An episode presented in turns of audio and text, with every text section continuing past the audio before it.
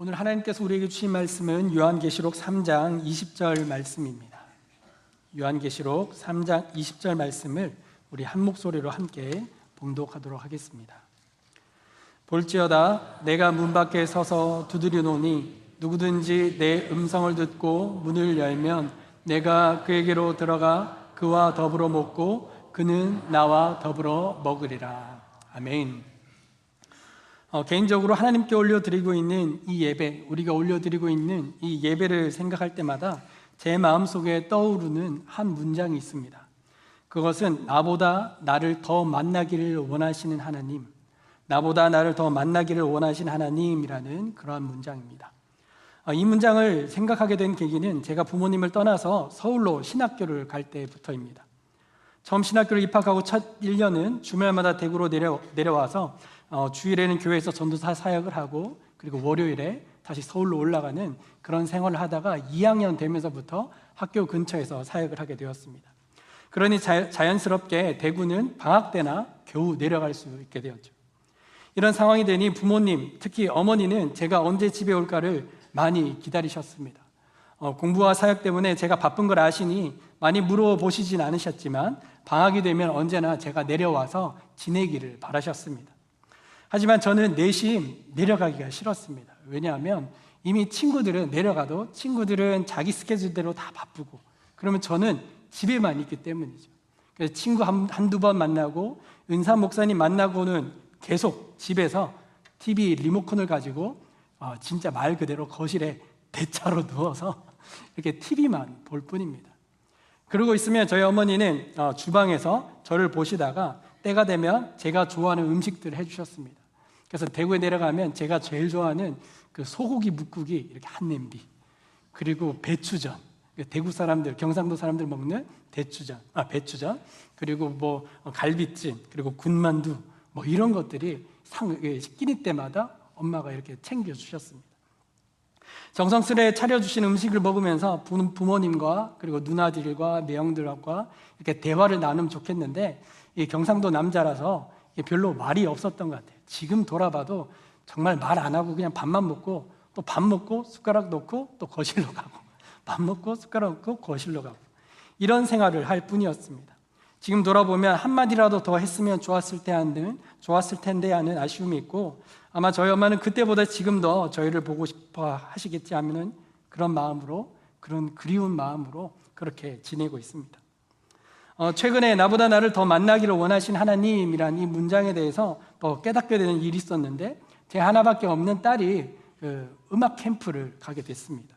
지금까지 올해 1박 2일 교회 수련회로 저희 부부를 떠난 게 전부였는데 두 주는 정말 긴 시간이었습니다. 결혼을 하거나 대학으로 타주에 간 것도 아닌데 캠프 데려다 주고 나오는 제 눈에는 이렇게 선글라스를 꼈지만 눈물이 그렁그렁 했고 아내는 이렇게 눈물을 흘리고 그 왠지 모르는 그런 감정이 일어나더라고요. 그래서 저희 아빠가 그러셨던 것처럼 그 큰 누나가 결혼할 때 그랬던 것처럼 괜히 딸 방에 들어가서 서성거리기도 하고 그리고 지금 한참 연습이고 레슨 중일 줄 알면서도 언제 전화 오나 핸드폰을 들여다보고 밥은 잘 먹고 있나 연주회 때 옷은 잘 꺼내 입었나 이런 생각을 하면서 그 시간을 보냈습니다. 아마 설교를 끝나면 우리 성, 성도님들 중에 빨리 하나 더 넣으세요. 빨리 둘째 가지세요. 이러실 수도 있는데, 네, 그거는 제 아내하고 이야기해 주시고, 어, 이런 시간들을 보내면서, 네, 제 아내가 또 나쁜 사람 되는 것처럼 보이는데, 아닙니다. 절대 그런 거 아닙니다. 어, 이런 시간들을 보내면서 계속 묵상하게 되는 것은 하나님도 나를 이렇게 기다리시겠구나. 하나님도 우리 이 예배를 그렇게 기다리시겠구나. 나보다 나를 더 사랑하신 하나님께서도 언제나 내가 하나님의 마음 가운데 있고 내가 무엇을 하는지 밥은 잘 먹고 있는지 운전은 잘하고 다니고 있는지 오늘도 행복하게 하루를 살아가고 있는지 우리 주님이 나를 그렇게 생각하시겠구나 그런 생각을 갖게 되었습니다. 그리고 우리를 부르시고 우리에게 은혜를 베풀어 주시는 모든 예배 예배가 참 소중하게 생각되어졌고 우리보다 우리를 더 만나고 교제하시길 원하신 하나님 탕자의 비유에서처럼 아직도 거리가 먼데도 불구하고 이 예배 자리에 나오는 우리를 기다리고 계시는 그 하나님. 언제 이 예배 자리에 나오나 바라만 보고 계시는 그 하나님이 생각하게 되었습니다. 그러면서 함께 제 마음속에 떠오른 성경 구절이 있는데 이사야 1장 11절에서 13절 말씀입니다. 주님께서 말씀하신다. 무엇하러 나에게 이 많은 재물을 바치느냐? 나는 이제 순양의 번제물과 살찐 짐승의 기름기가 지겹고 나는 이제 수송아지와 어린 양과 순염소의 피도 싫다. 너희가 나의 앞에 보이러 오지만 누가 너에게 그것을 요구하였느냐? 나의 뜰만 밟을 뿐이다. 다시는 헛된 재물을 가져오지 말아라. 나 쓸모 다 쓸모없는 것들이다 분양하는 것도 나에게는 역겹고 초하루와 안식일과 대회로 모이는 것도 참을 수 없으며 거룩한 집회를 열어놓고 못된 짓도 함께하는 것을 내가 더 이상 견딜 수 없다.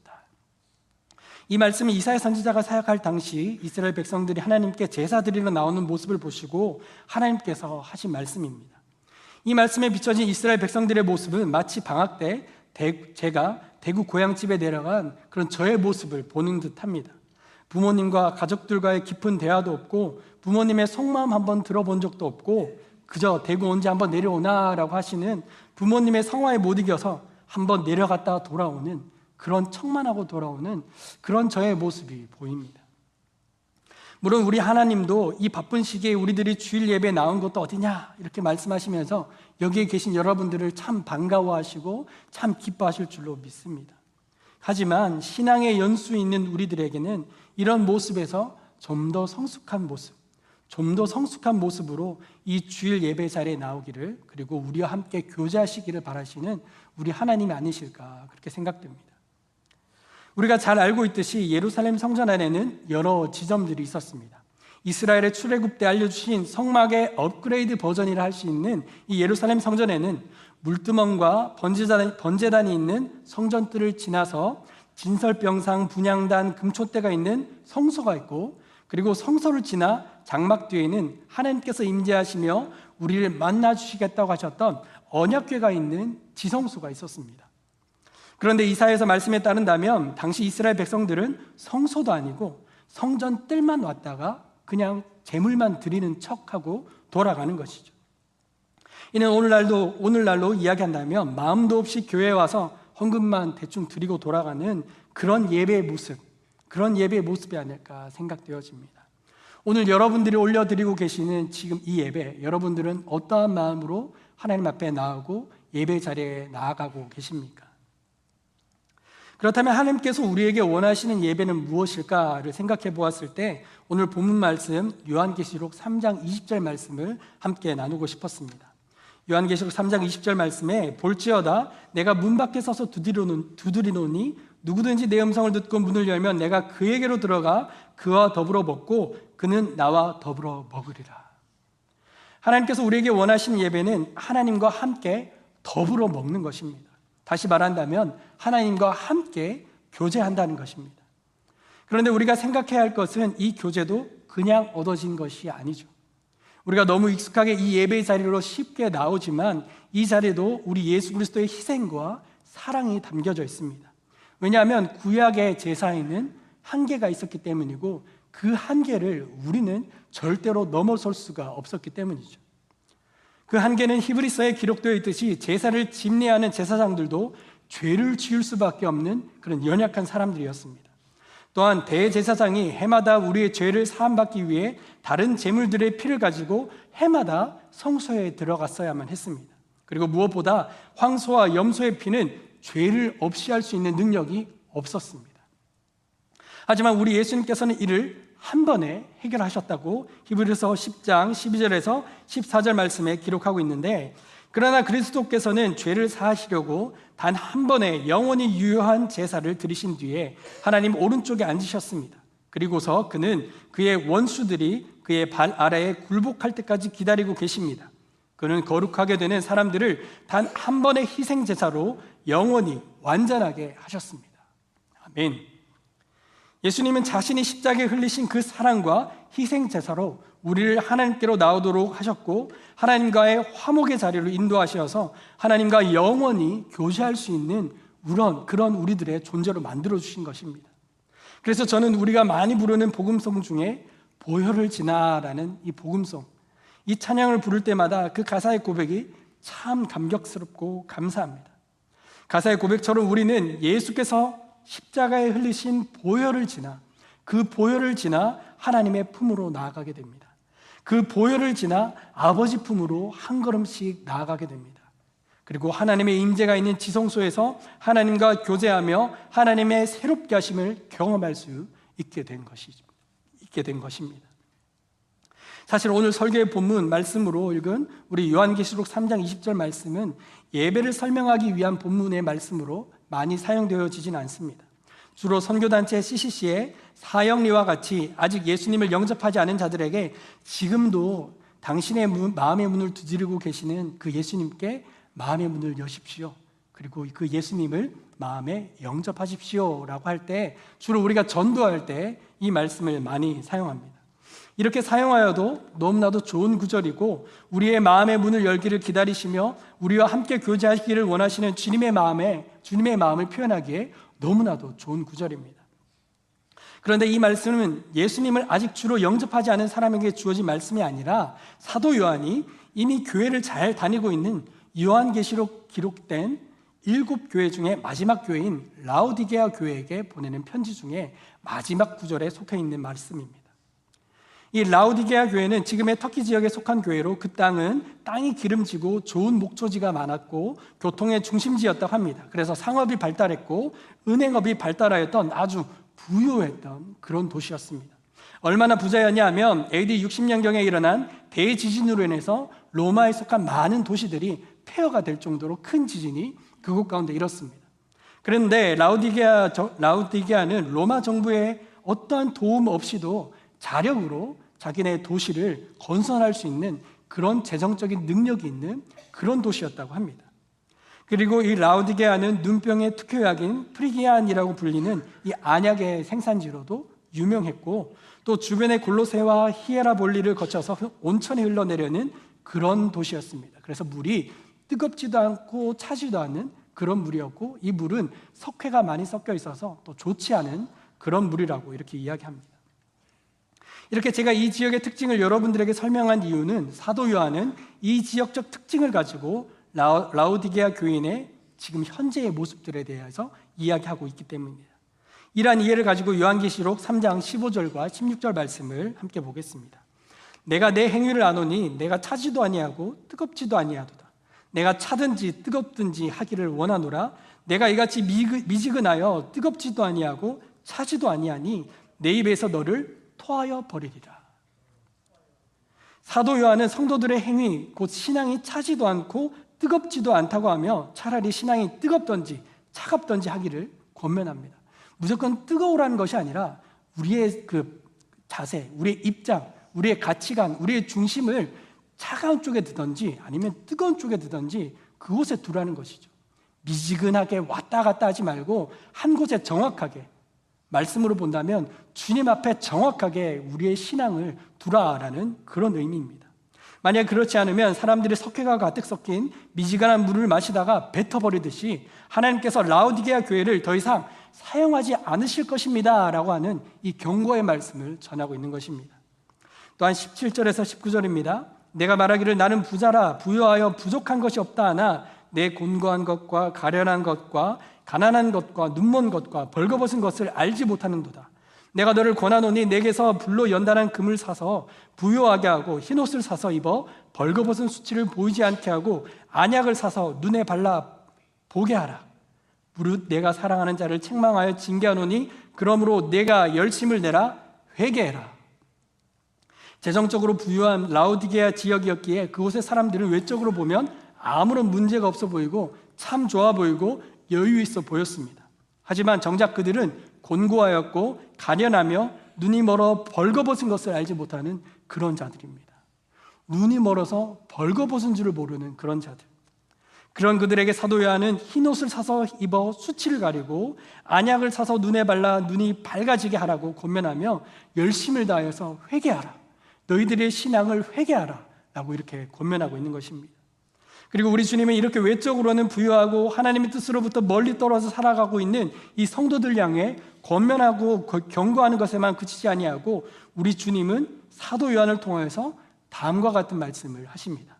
우리 다시 한 번 더 3장 20절 말씀을 읽어 보겠습니다. 볼지어다 내가 문 밖에 서서 두드리노니 누구든지 내 음성을 듣고 문을 열면 내가 그에게로 들어가 그와 더불어 먹고 그는 나와 더불어 먹으리라. 아멘. 우리 주님은 성도들을 포기하시지 않으십니다. 오히려 우리 주님은 그들을 더 애타게, 더 간절하게, 간절하게 그들을 기다리고 계셨습니다. 이미 예수님을 구주로 영접한 그들이었지만 세상을 향하여 눈을 돌리고 마음을 내어 주었고 신앙이 차갑지도 않고 그렇다고 뜨겁지도 않으며 마음이 또한 곤고한 가운데 살아가는 그들의 마음의 문을 우리 주님은 두드리고 계시는 것입니다. 그리고 그의 마음의 문을 열어주기만 하면 지금에라도 지금에라도 내가 너에게도 더 들어가 더불어 먹고 너는 나와 더불어 마시리라. 라고 하는 이 간절한 이 주님의 마음을 이 라오디게아 교회 성도들에게 전해주고 계시는 것입니다. 우리 주님 오늘도 우리의 마음의 문을 두드리고 계십니다.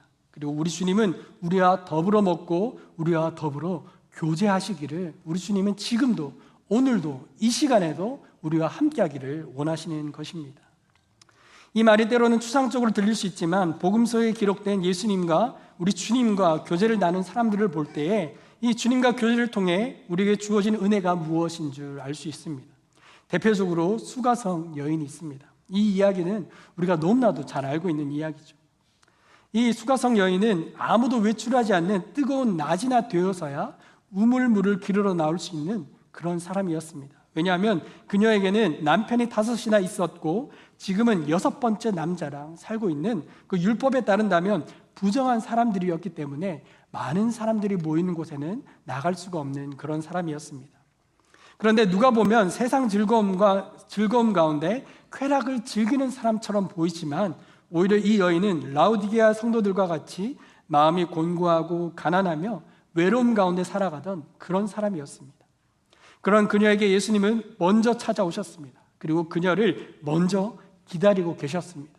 보통 유대인들이라면 사마리아인들을 혼혈 민족이라 여겨서 부정하게 여겼습니다. 그래서 그들과 상종하지도 않고 그들이 올려드리는 예배도 거짓 예배라고 이렇게 이야기했습니다.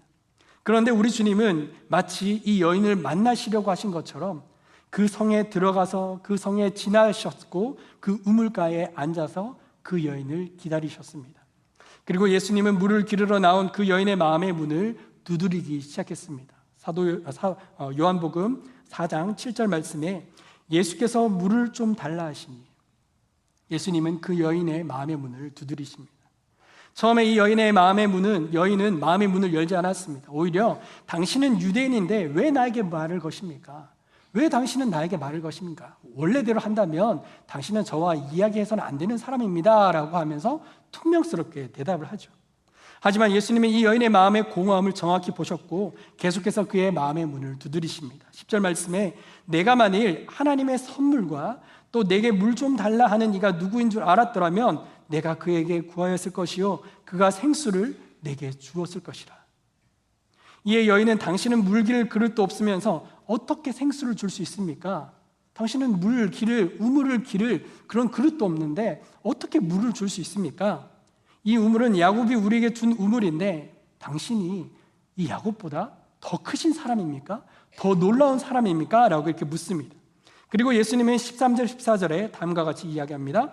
예수께서 대답하여 이르시되 이 물을 다시는 이 물을 마시는 자마다 다시 목마르 목마르려니와 내가 주는 물을 마시는 자는 영원히 목마르지 아니하리니 내가 주는 물은 그 속에서 영생하도록 솟아나는 샘물이 되리라. 이 주의 말씀을 들은 여인은 드디어 굳게 닫혀 있는 마음의 문을 조금씩 여는 듯 합니다. 그래서 나에게도 그 물을 달라라고 하지만 그녀에게는 걸림돌이 있었던 것이죠. 여전히 버리지 못하는 자신의 문제, 공허함을 채우를 선택한 것이지만 오히려 더 큰 공허함과 외로움으로 자신의 삶을 이끌어가던 그 문제를 해결해야만 했습니다. 그래서 예수님은 그녀에게 이렇게 물으시죠. 내 남편을 데려오라. 내 남편을 데려오라. 너를 맡고 있는 그 문제, 그것들을 해결해야 되니 내 남편을 데려오라. 라고 예수님은 말씀하십니다. 그리고 난 뒤에 이 마음에 있는 방해물들을 완전히 지적하시며 걷어내시고 난 뒤에 이제 그녀의 마음의 문이 활짝 열리기 시작하죠. 그리고 난 뒤에 그녀는 자신의 마음에 하나님의 것을 갈망하기 시작하며 하나님을 바라보기 시작합니다. 유대인들이 말하는 것처럼 예루살렘에서 예배가 참 예배가 아니라 영과 진리로 드리는 예배가 하나님께서 찾으시는 예배고 하나님께서 원하시는 예배임을 알게 되고 마지막으로 그녀는 그리스도를 마음에 모시게 되었습니다. 이 예수님과 사마리아 여인과의 교제에서 우리가 발견할 수 있는 것 중에 하나는 여인이 예수님을 부르는 호칭의 변화가 있습니다. 처음에 여인은 예수님을 처음 만났을 때 예수님을 보고 당신이라고 부릅니다. 당신. 그리고 난, 난 뒤에 문이, 문이 조금 열리기 시작할 때 당신은 선지자입니다. 라고 이렇게 이야기합니다. 그리고 마지막으로 예수님을 당신은 메시아이십니다. 당신은 그리스도이십니다. 당신은 주이십니다. 당신은 그리스도이십니다. 라는 그런 발견을 하게 되는 것이죠. 그리스도를 발견하는 순간, 주님을 발견하는 순간, 여자는 물동이를 버려놓고 동네로 들어가기 시작합니다. 그리고 사람들 향해 예수 그리스도를 소개하기 시작하죠. 조금 전까지 인생의 공허함 가운데 또한 아직도 버리지 못하는 죄의 행실 때문에 아무도 나오지 않는 낮 12시에 우물물을 기르러 나왔던 여인은 예수님을 만나고 그리스도를 마음에 영접하고 난 뒤에는 그리고 이제 세상 가운데로 나아가기 시작합니다. 그렇게 그리스도를 만난 후 여인은 인생의 문제가 해결되어지고 그 마음에 영생하도록 솟아나는 영생, 그 생수를 허락받고 그녀는 세상 가운데 기쁨을 가지고 나아갔던 것입니다. 오늘 예배 자리에 나오신 우리 성도님들, 오늘도 우리가 우리가 교제하기를 원하시는 주님과 교제하고 주님과 더불어 먹을 때에 우리에게도 이러한 변화가 일어날 줄로, 우리에게도 이러한 은혜가 나타날 줄로 믿습니다. 가장 먼저 내 삶에 하나님의 살아계심이 나타날 줄로 믿습니다. 하나님께서 말, 말씀하신 이 말씀이 진리임을 깨달아지는 그런 역사가 있을 줄로 믿습니다. 이 시간이 하나님을 발견하시는 여러분 그 시간이 될 수 있기를 바랍니다. 이 시간 우리의 주님이신 우리 예수 그리스도, 그 예수 그리스도가 내 삶의 주인이심을 다시금 확인할 수 있는 그런 은혜의 시간이 될 수 있기를 바랍니다. 또한 겉은 화려하고 멀쩡해 보이나 우리의 속사람은 열등감과 패배감으로 어두움 가운데 있었던 우리들. 아직도 포기하지 못하고 내가 추구했던 모든 세상적 가치관들이 하나님의 능력 안에 자연스럽게 포기가 되어지고 자유를 얻는 그런 은혜의 시간이 오늘 우리가 주님과 교제할 때에 그런 은혜가 우리의 삶의 자리에 일어날 줄로 믿습니다. 그래서 우리 사랑하는 성도님들 이제 예배당 문을 예배 마치고 열고 나갈 때에 우리의 마음 가운데는 이 수가성 여인이 가졌던 이 기쁨, 그리스도를 만남으로 인해 내 마음 가운데 예수 그리스도, 그 예수 그리스도를 다시 만난 그 기쁨, 그 기쁨 가지고 돌아가는 우리 모두 될 수 있기를 바랍니다. 이 예배당 문을 열고 처음에 들어왔을 때는 내가 가지고 있었던 문제들 그냥 나의 눈으로 봤었다면 이제는 우리 주님을 만났다면 이제 그것을 우리 주님의 눈으로 바라보고 더 이상 문제가 아니라 우리 주님과 나와 동행한다라는 이 믿음 가지고 이 생수의 기쁨 가지고 저 문을 열고 나아가는 우리 모두가 될 수 있기를 바랍니다. 주님과 우리가 더불어 먹고 교제할 때 우리에게 이런 은혜가 임하는 것입니다. 우리가 그런 은혜가 있기를 소망하고 또 그런 은혜가 있을 때 사도, 어, 이 요한계시록 3장 20절 다음 말씀에는 이러한 약속들이 허락되어진다고 우리에게 말씀하고 있습니다. 우리 이 말씀 다 함께 함께 읽으며 이 은혜가 이 소망이 우리에게 있기를 소망하시며 함께 읽고 기도의 자리로 나가도록 하겠습니다. 이기는 사람은 내가 이긴 뒤에 내 아버지와 함께 아버지의 보좌에 앉은 것과 같이 나와 함께 내 보좌에 앉게 하여 주겠다. 귀가 있는 사람은 성령이 교회들에 하시는 말씀을 들어라. 아멘. 우리 함께 기도하겠습니다. 우리 하나님 오늘 여러분들이 이 자리에 나오시기를 정말 기다리셨습니다. 세상 그 어느 곳보다 잘 사는 이 미국 땅에서 겉으로 볼 때는 다 잘 사는 것처럼 보이고 문제 없어 보이지만 여러분 우리의 삶은 어떻습니까?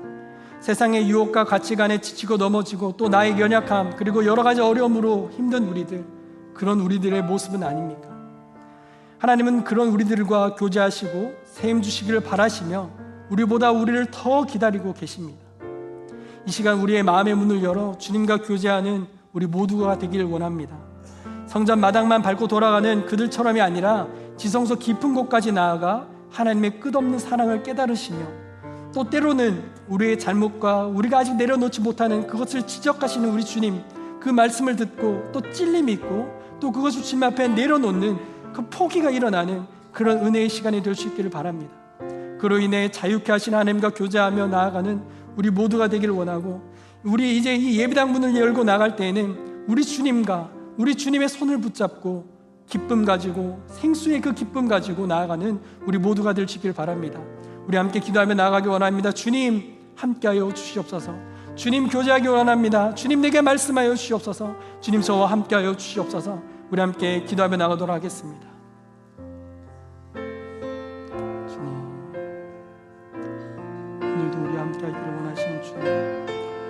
오늘도 우리의 손을 붙잡고 우리에게 만나 주시고 우리에게 그 어느 것보다 좋은 곳으로 우리에게 그 어느 것보다 귀한 것으로 채우시고 인도하시는 주님 오늘도 우리가 주님 의지하며 나가기 원합니다 하나님 우리 모두 겉으로 볼 때에는 참 다 잘 사는 것처럼 보이고 문제 없어 보이지만 세상의 유혹과 가치관에 넘어지고 또 어느새 식어져 버린 또 어느새 잃어버린 우리의 신앙들 그런 모습으로 나와 있지 않습니까?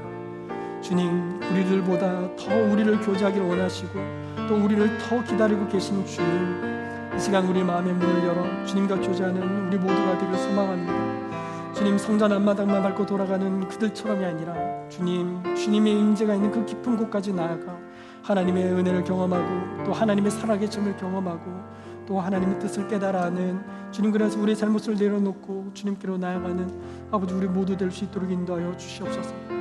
주님과 더불어 먹고 주님과 더불어 마시며 주님께서 주시는 기쁨과 주님께서 주시는 능력 가지고 나아가는 우리 모두 되길 소망하오니 아버지 우리의 은을 지켜주시고 우리의 마음을 열어주시고 우리와 함께 동행하여 주시고 우리에게 놀라운 은혜로 함께하여 주시옵소서.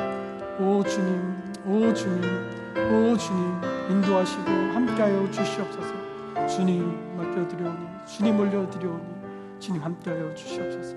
주님 인도하여 주시옵소서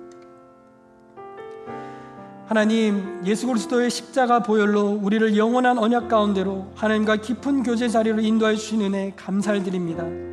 또한 지금도 우리의 마음의 문을 두드리시며 우리와 더불어 먹고 교제하시며 우리에게 세상을 바라보는 눈과 마음이 아니라 하나님을 바라보는 눈과 마음을 허락하게 하시니 감사를 드립니다.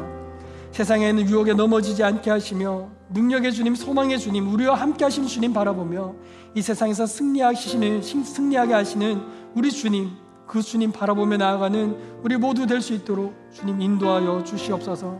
그리하여 이제 저 예배당 문을 열고 나갈 때에는 우리와 함께 하시는 그 주님의 손 붙잡고 다시 우리에게 영생하는 생명이 있음을 알고 주님 저 문을 열고 나아가 하나님 하나님의 자녀의 권세와 기쁨과 그 능력을 가지고 나아가는 우리 모두가 될 수 있도록 주님 인도하여 주시옵소서.